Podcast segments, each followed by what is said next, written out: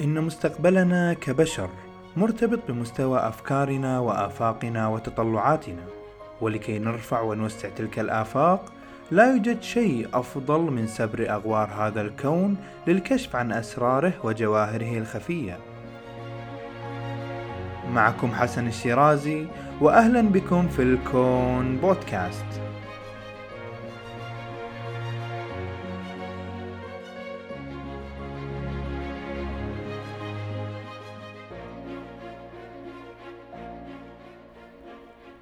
السلام عليكم. حلقة اليوم ستكون مختلفة عما تعودنا عليه في البرنامج وستكون بطابع فني وعلمي في آن واحد. محور الحديث سيكون حول الأفلام فالأفلام لها أهمية كبيرة في حياتنا وفي المجتمعات بشكل عام خصوصا في عصرنا هذا الذي أصبحت الصورة فيه طاغية بشكل كبير جدا أكثر من أي شيء آخر في الإعلام. فأصبحت الأفلام تحرك الجمهور وتوجه الرأي العام وتناقش كثير من القضايا في المجتمعات في مختلف المجالات. وأحد هذه المجالات هي بلا شك العلوم بشتى أنواعها. وفيما يخص علوم الفضاء ألفت العشرات إن لم يكن المئات من الأفلام التي تناقش الكثير من الأفكار والقضايا المهمة والأفكار العلمية التي يمكن صبها في مجال الفضاء من بداية القرن الماضي عام 1902 مع فيلم A Trip to the Moon إلى أيامنا هذه. وكان الغالب منها يدور في محور الخيال العلمي ومنها ما كان في طابع سياسي والبعض الآخر في الجوانب الإدارية والفنية لوكالات الفضاء ورحلاتها. ولذلك قررت أني أعمل حلقة تكون بمثابة المرجع التي يمكن أن نلخص فيها أهم وأجمل الأفلام التي صنعت في هذا المجال. وسأحاول قدر المستطاع الإيجاز وذكر أهم النقاط العلمية والفنية والملاحظات المهمة في كل فيلم دون الدخول في تفاصيل تفسد عليك متعة المشاهدة إن لم تكن قد شاهدتها مسبقا. يمكن أن تختلف معي بوضع أو استبعاد أحد الأفلام أو بترتيب أحدها في القائمة بالنهاية هو ذوق ولون شخصي. ولكن وبشكل عام أوعدكم بأنها ستكون قائمة لن تخيب آمال عشاق الفضاء أبدا. وبما أن عدد الأفلام كبير جدا فسأعمل قائمة شرفية فيها مجموعة أفلام نذكر أسمائهم وأفكارهم بشكل مختصر قبل الدخول في القائمة الرئيسية. وأذكركم بأن هذه الحلقة من البودكاست تأتيكم برعاية من مؤسسة الكويت للتقدم العلمي. مؤسسة الكويت لديها العديد من البرامج والكتب العلمية الشيقة والمناسبة لجميع الأعمار وجميع التخصصات. تابعوهم واختاروا ما يناسبكم. كما أن هذه الحلقة من البودكاست تأتيكم برعاية وشراكة إعلامية مع قناة Cinematic Pass في الإنستغرام. وهي قناة متخصصة في الأفلام والمسلسلات وتقدم كل ما هو جديد في عالم الفن في الشاشة الذهبية وكذلك الفضية بتحليلها لأهم المسلسلات. وأما الآن فهيا بنا إلى أفضل الأعمال السينمائية التي صنعت على مدار التاريخ في مجال الفضاء.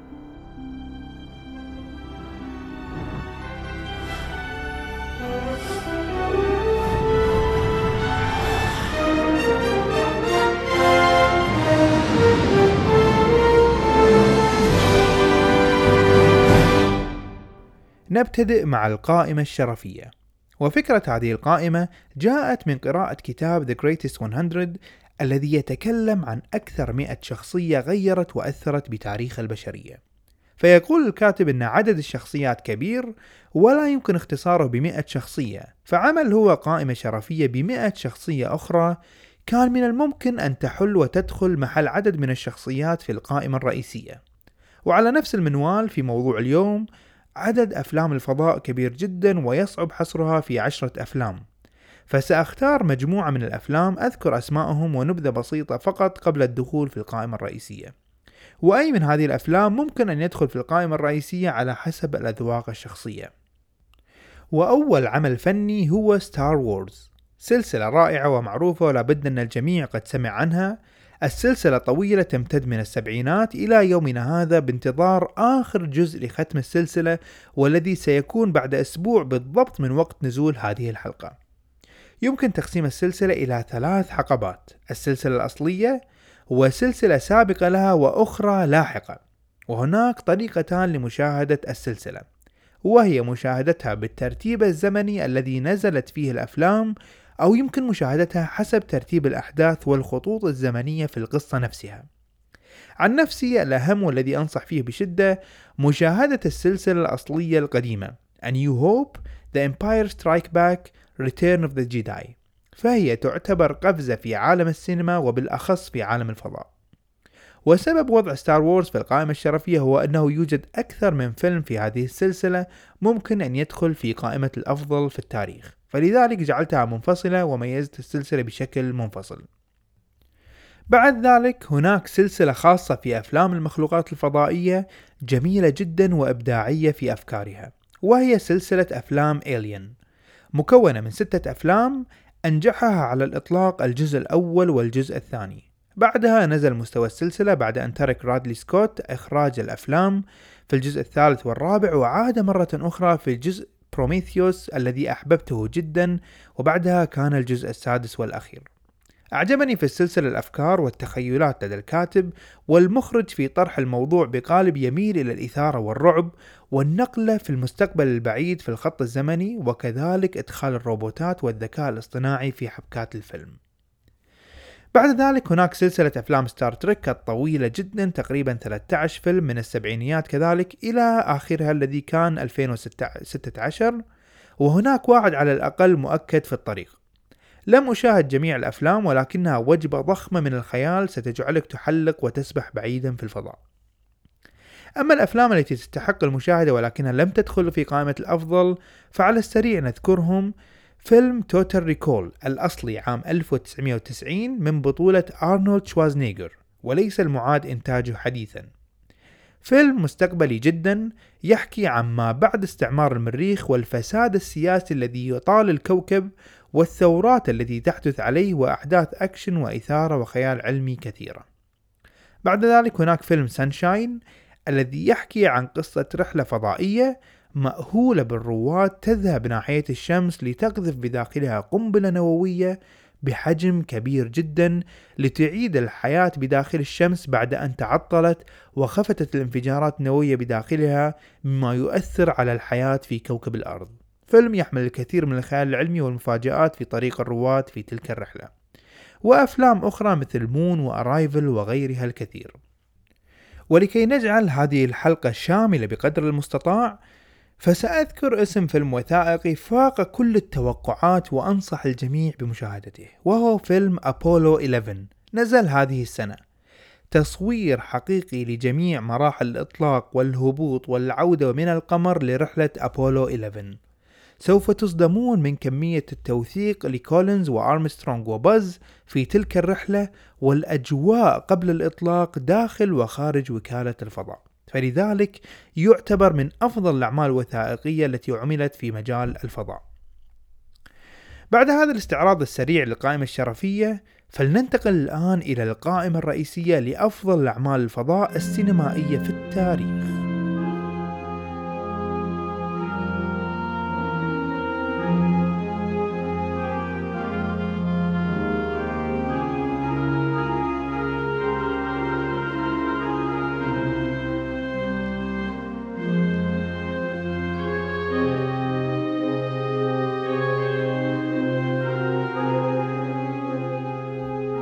في المرتبة العاشرة كان الفيلم سولاريس الأصلي سنة 1972 وليس المعاد إنتاجه من بطولة جورج كلوني. سولاريس ليس فيلم أمريكي من إنتاج هوليوود بل تشيكوسلوفاكي من أيام الاتحاد السوفيتي ولغة الفيلم الروسية. ولذلك عند مشاهدة الفيلم احرص على ترجمة أو دبلجة إنجليزية دقيقة. الفيلم طويل جدا يمتد إلى ثلاث ساعات إلا ربع وأحداثه بطيئة جدا جدا. فعلى الأغلب إن كنت ملول مع هذا النوع من الأفلام فلن يعجبك ولكن أفكار الفيلم عميقة جدا. فقصة الفيلم تحكي عن اكتشاف كوكب يسمى سولاريس وقد أرسل إليه البشر محطة فضائية على متنها مجموعة من ثلاث علماء.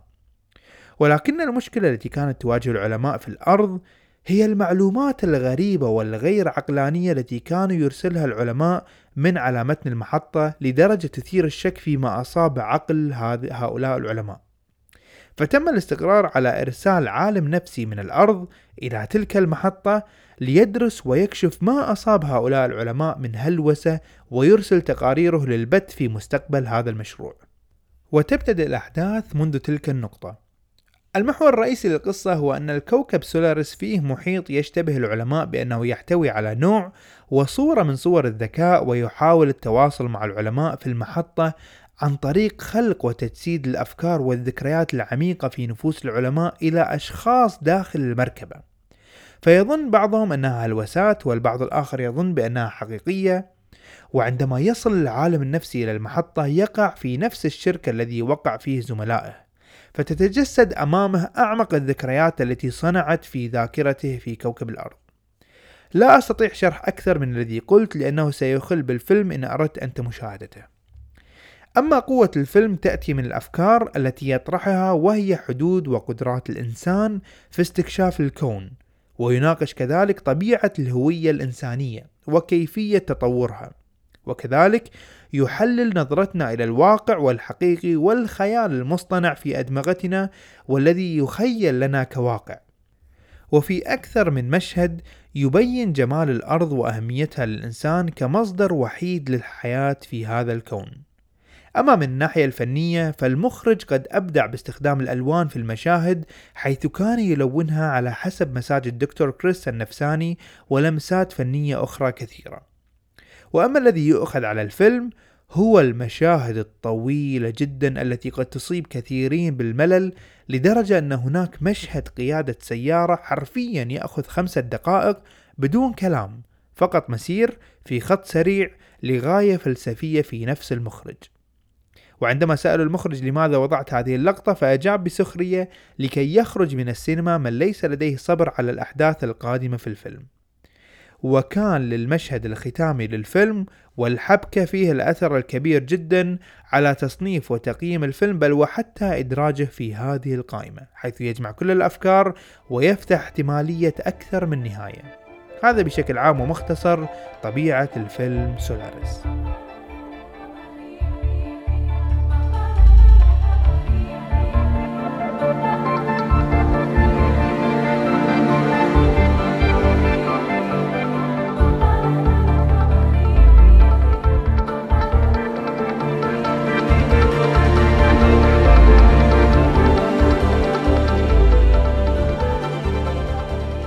حل فيلم هيدن فيجرز في المركز التاسع وهو فيلم يحكي عن قصة مختلفة عن باقي قصص الفضاء وهي قصة كفاح ومثابرة ونضال لكسب الحقوق والاعتراف بأحقية ثلاث سيدات من أصول أفريقية وذوات بشرة سمراء والذي كان لهم فضل كبير جدا في نجاح رحلات أبولو وبرنامج ناسا لغزو الفضاء بشكل عام. وعلى الرغم من أن الفيلم لم تكن أحداثه في الفضاء بل كانت في داخل أروقة ومكاتب وكالة الفضاء الأمريكية إلا أنه لم يخلو من الإثارة في الأحداث فكانت متسارعة وحماسية.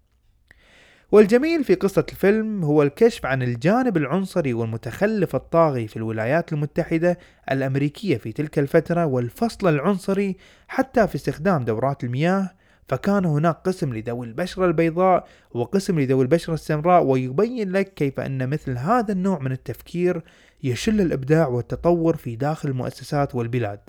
وبمجرد استيعاب ذلك واستغلال القدرات ودمجها في المؤسسات سينتج عن ذلك تطور في شتى المجالات. ليس ذلك فحسب ففي قصة الفيلم كانت ناسا تبحث عن أفضل رياضي ممكن أن يساعد في العمليات الحسابية لحركة المركبات في المدار وكانت الرياضية كاثرين جونسون سمراء البشرة موجودة بينهم ومن أبرع الرياضيين وموهوبة منذ الصغر كما يبين في الفيلم ولكن يتم تهميشها في كل مرة بسبب لون بشرتها بل يزيدون عليها المصاعب لكي لا تتساوى فرص نجاحها وكانت في كل مرة تثبت صلابتها على الرغم من الظلم الذي وقع عليها وتفوق على رجال رياضيين كانوا ينظرون لها بنظرة دونية واستعلائية. ومن الجميل في الفيلم هو التعرف على أجواء غرفة العمليات في ناسا في أثناء صعود المركبات الفضائية وغيرها من الأمور الإدارية.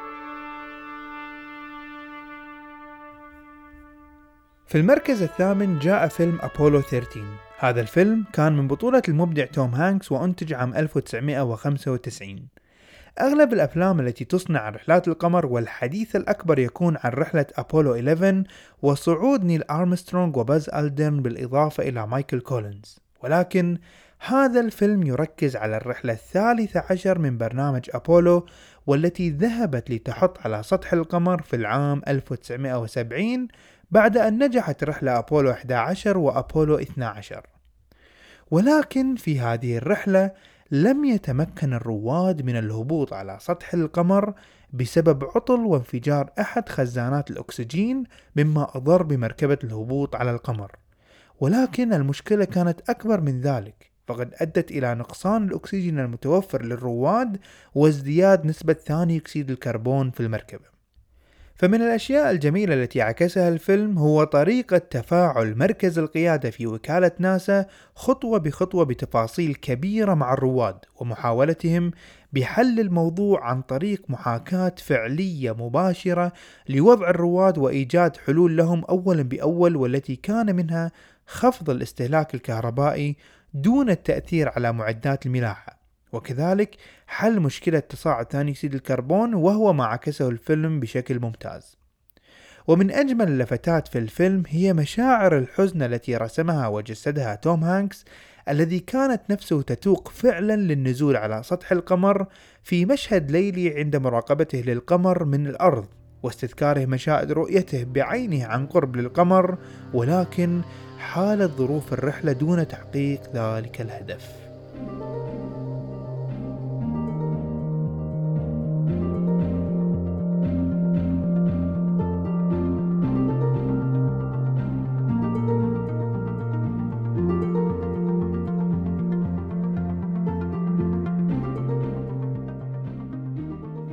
فيلم The Martian احتل المرتبة السابعة بين قائمة الأفضل في الفضاء.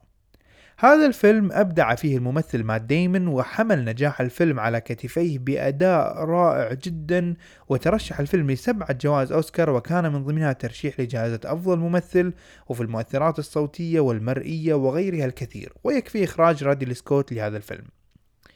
وتدور أحداث الفيلم حول كفاح أحد رواد الفضاء للبقاء حيا قدر المستطاع بعد أن فشلت عملية الإقلاع من سطح المريخ عودة إلى الأرض وبقي وحيدا هناك بعد أن مات جميع زملائه الرواد في انتظار أن تصل له بعثة من الأرض لتقله وتعود به إلى الأرض وسط كل تلك الصعوبات التي تحيط فيه من كل حدب وصوب. أما ما يميز قصة الفيلم وأحداثه هو الطابع العلمي الذي تميز فيه لحل المشاكل التي تواجه رائد الفضاء والمعاناة للنجاة في المريخ. فقد طرح الفيلم فكرة استزراع النباتات في محميات داخلية من خلال الاستفادة من التربة المريخية وفكرة توليد المياه من خلال استخدام فكرة ذكية بالاستفادة من وقود الصاروخ وتحليله إلى عنصر النيتروجين والهيدروجين الذي استغله بدمجه مع الأكسجين. وكذلك طرح وصور الفيلم مشكلة دورات المياه جلكم الله والتواصل مع وكالة ناسا طوال هذه الفترة وتصوير العواصف المريخية ولو أنها من الناحية العلمية كان بها بعض المبالغات بسبب ضعف الغلاف الجوي في المريخ والذي يعادل واحد بالمئة من ضغط الغلاف الجوي في الأرض ولكن بشكل عام طرح أكثر من موفق ليجعلك تؤمن وتصدق بإمكانية الوصول إلى المريخ والعيش هناك لفترة معينة قبل الرجوع إلى الأرض مرة أخرى.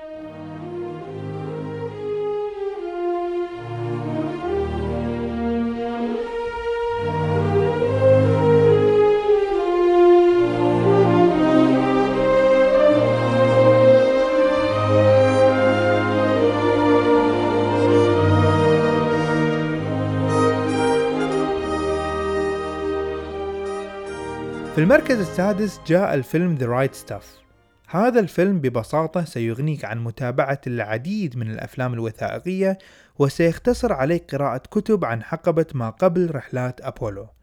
فالنجاح بالوصول إلى القمر سبقته أحداث فنية وعلمية وسياسية كبيرة وهو ما يغطيه الفيلم للسنوات ما بين 1947 إلى ما بعد العام 1962 فيلم طويل جدا بثلاث ساعات وربع أنتج في العام 1983 ولكن أعتبره من الأفلام التي على كل محبي الفضاء مشاهدتها. فالفيلم يعطيك صورة عن تجارب واختبارات الرواد لاختيارهم في رحلات القمر وقدرات التحمل ويريك طريقة التصفية فيما بينهم بأسلوب جميل وتفصيلي نوعا ما. وتسلسل الأحداث في الفيلم باردة ولكن جميلة. فيعطيك مقدمة عن الطيارين وتطور محركات الطيارة واجتياز حاجز الصوت وبعد ذلك يبين لك بوادر الانشقاق بين الاتحاد السوفيتي والولايات المتحدة الأمريكية بعد الحرب العالمية الثانية. ومن الأمور الرائعة في الفيلم الأجواء التي يعكسها بين الرواد السبعة الذين تم اختيارهم لأول رحلة مدارية. فتم تصوير المشاهد بينهم وهم يتشاجرون ويتنافسون وكذلك يضحكون فيما بينهم. ويطرح الفيلم كذلك قضية جون جلين وكيف أنه كان هو المرشح للصعود لأول رحلة ولكن تنجرف الأحداث لتكون من نصيب ألين شيبرد. ومن الأشياء التي تحتسب للفيلم هو الجانب الدرامي لزوجات الرواد ومعاناتهم في غياب الرواد الطويل جدا وكذلك أجواء الصحافة في تلك الفترة بشكل يمكن أن تستوعب حدة الموقف والتوتر التي كانت تعيشه الولايات المتحدة. برأيي هذا الفيلم وفيلم هيدن فيجرز وأبولو 13 بالإضافة إلى فيلم The First Man مشاهدتهم جميعا سيعطيك فكرة كافية عن أجواء سياسة الفضاء وتفاصيل الرحلات ودقائق الأمور التي ستنال إعجاب كل عاشق لمجال الفضاء.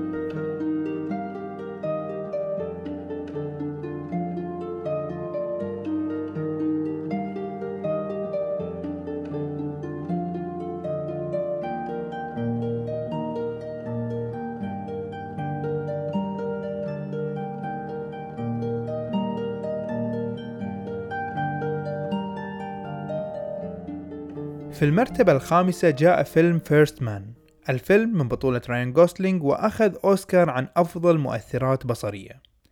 هذا الفيلم الدرامي جميل جدا ويحكي قصة نيل أرمسترونغ.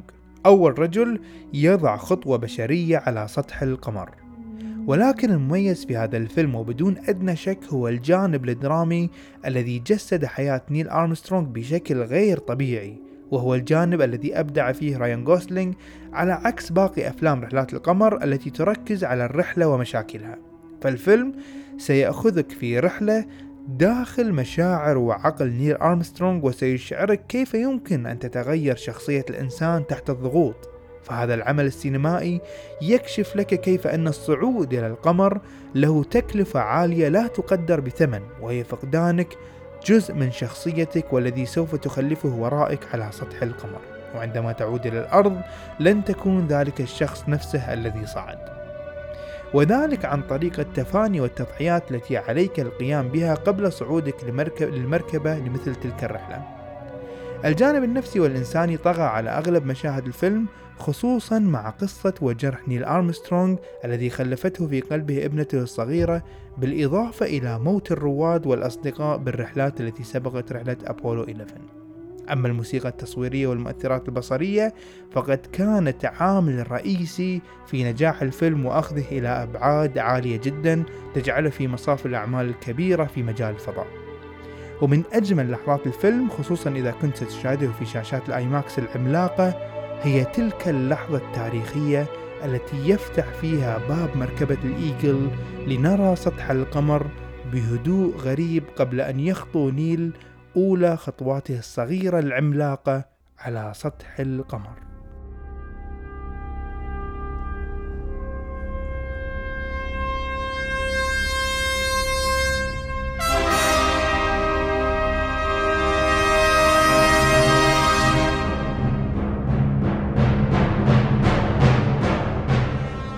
المركز الرابع جاءت تحفة المخرج ستانلي كوبريك وكتابة هرم من كتاب الخيال العلمي آرثر كلارك فيلم 2001 Space Odyssey. الفيلم يعد ثوري جدا في أفكاره حتى في مقياس أيامنا هذه ونقلة نوعية في أفلام الفضاء عام 1968 وغريب جدا في طريقة سرد الأحداث وتطوراتها. ومثل فيلم سولاريس مضطر شوي أشرح زيادة عن تفاصيل الفيلم حتى يتم تقديره لأن تفاصيله صعبة جدا وهناك أكثر من معنى وفكرة للمشاهد في الفيلم. هذا العمل لم يكن الهدف منه تقديم محتوى مسلي للمشاهد فطبيعي قد يصاب المشاهد بالملل وسط الأحداث البطيئة والصعوبة في استيعاب المطلوب أو الهدف من المشاهد وهو ما صرح به المخرج في أكثر من مناسبة. خصوصا عندما يتم سؤاله عن خاتمة الفيلم. فيجاوب بأن الهدف من الفيلم إثارة أسئلة في نفس المشاهد أكثر من إعطائه إجابات. فأحداث الفيلم تدور حول اكتشاف الإنسان لمقام أو تمثال صخري يبدو من صنع جهة ذكية أخرى غير الإنسان موجود على سطح القمر. وبعد أن اكتشف البشر وجوده يقومون بعملية البحث عن مصمم هذا التمثال والذي كانت تشير الدلائل إلى أنه موجود في كوكب المشتري وذلك عن طريق مساعدة سوبر كمبيوتر يسمى HAL 9000 وهذا السوبر كمبيوتر يلعب دور محوري جدا في تطور الأحداث في القصة. المخرج لم يرد في هذا الفيلم أن يبهرنا في التكنولوجيا المستخدمة والتطور الذي وصل إليه البشر في غزو الفضاء. فهذه أشياء جانبية في الفيلم. بل ترك المشاهد ينبهر بنفسه من الأفكار المطروحة حول طبيعة وضع الإنسان في هذا الكون خصوصا في المشهد الافتتاحي والختامي للفيلم. فنرى في المشهد الافتتاحي كيف أن التمثال قد ساعد مجاميع الشمبانزي لتعلم التكنولوجيا واستخدام العظام كسلاح للدفاع عن النفس وتكوين النفوذ. ومن ثم في المشهد الختامي كيف أن رائد الفضاء الذي انتقل إلى بعد جديد غير العالم الذي نعيش فيه بدأ يراقب جسده يكبر ويمرض ويموت أمامه وهو لا يعلم ماذا يحدث ومن ثم يبعث طفل من جديد إلى كوكب الأرض كإشارة إلى بذرة ولادة الجيل الجديد من الذكاء البشري بعد دراسته من قبل المصمم الذكي. هناك إسقاطات دينية كثيرة جدا في الفيلم لا يسع المقام لشرحها. وعلى صعيد آخر في الفيلم نلاحظ التنبؤات الكبيرة المستقبلية التي عرضت في الفيلم ومنها ال super computer والذي يبدو كأنه نظام Siri أو Alexa أو الأنظمة المشابهة حيث يوجه الإنسان بل ويتحكم في مصيره في هذا الفيلم. وهناك تصورات جميلة ومستقبلية للكمبيوتر وأجهزة المحمول واللابتوب ولمحطات القمر المستقبلية كل ذلك في العام 1968 أي قبل أن يحدث حتى تخيل لمثل هذه الأشياء بالواقع.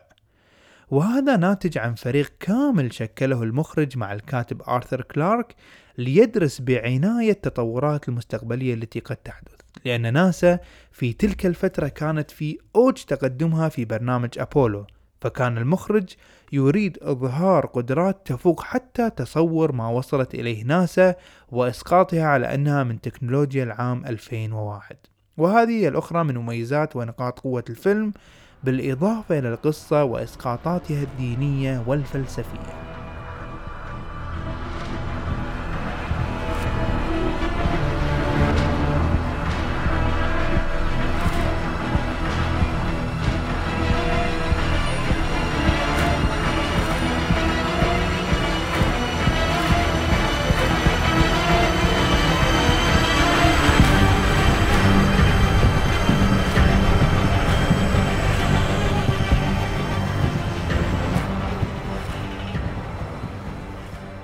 أما الفيلم الذي احتل المرتبة الثالثة فكان من نصيب جرافيتي.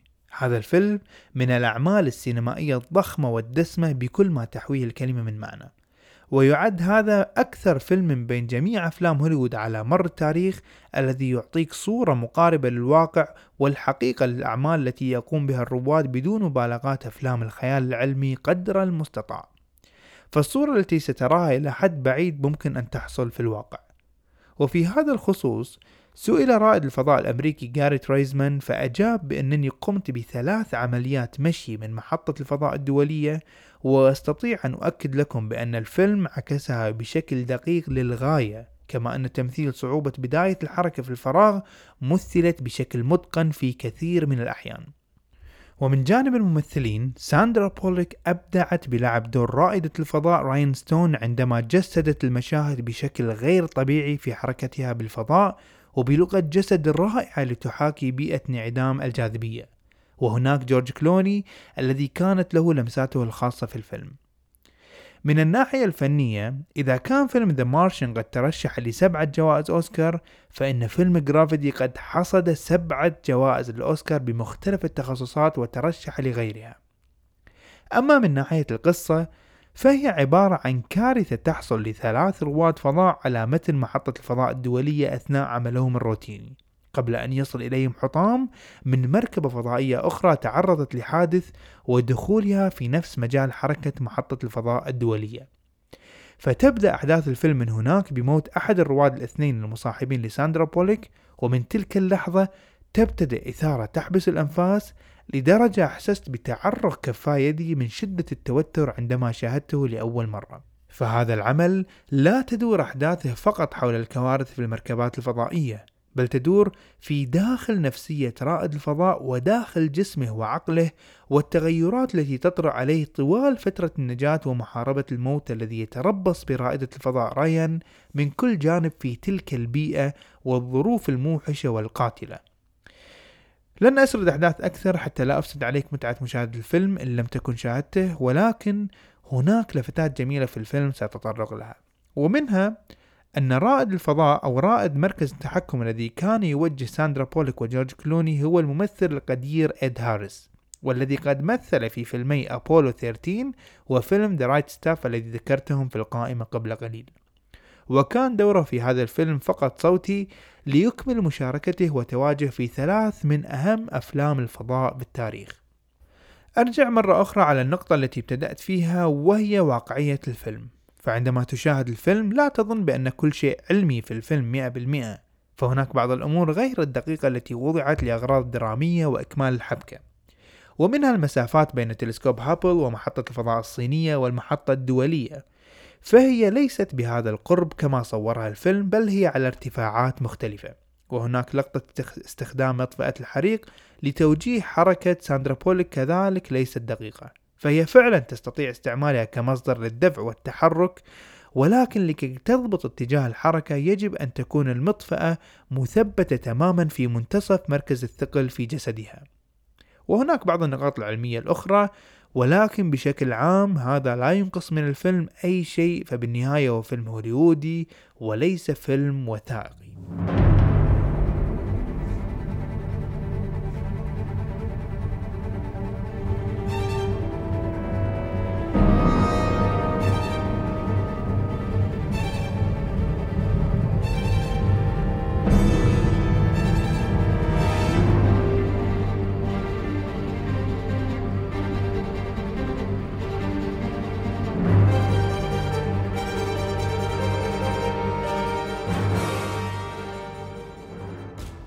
في المركز الثاني جاء فيلم Contact هذا الفيلم يعتبر من الأفلام العظيمة ذات الأفكار الثورية التي تدور في مجال الفضاء حيث أبدعت فيه الممثلة جودي فوستر والممثل الآخر ماثيو ماكونجي.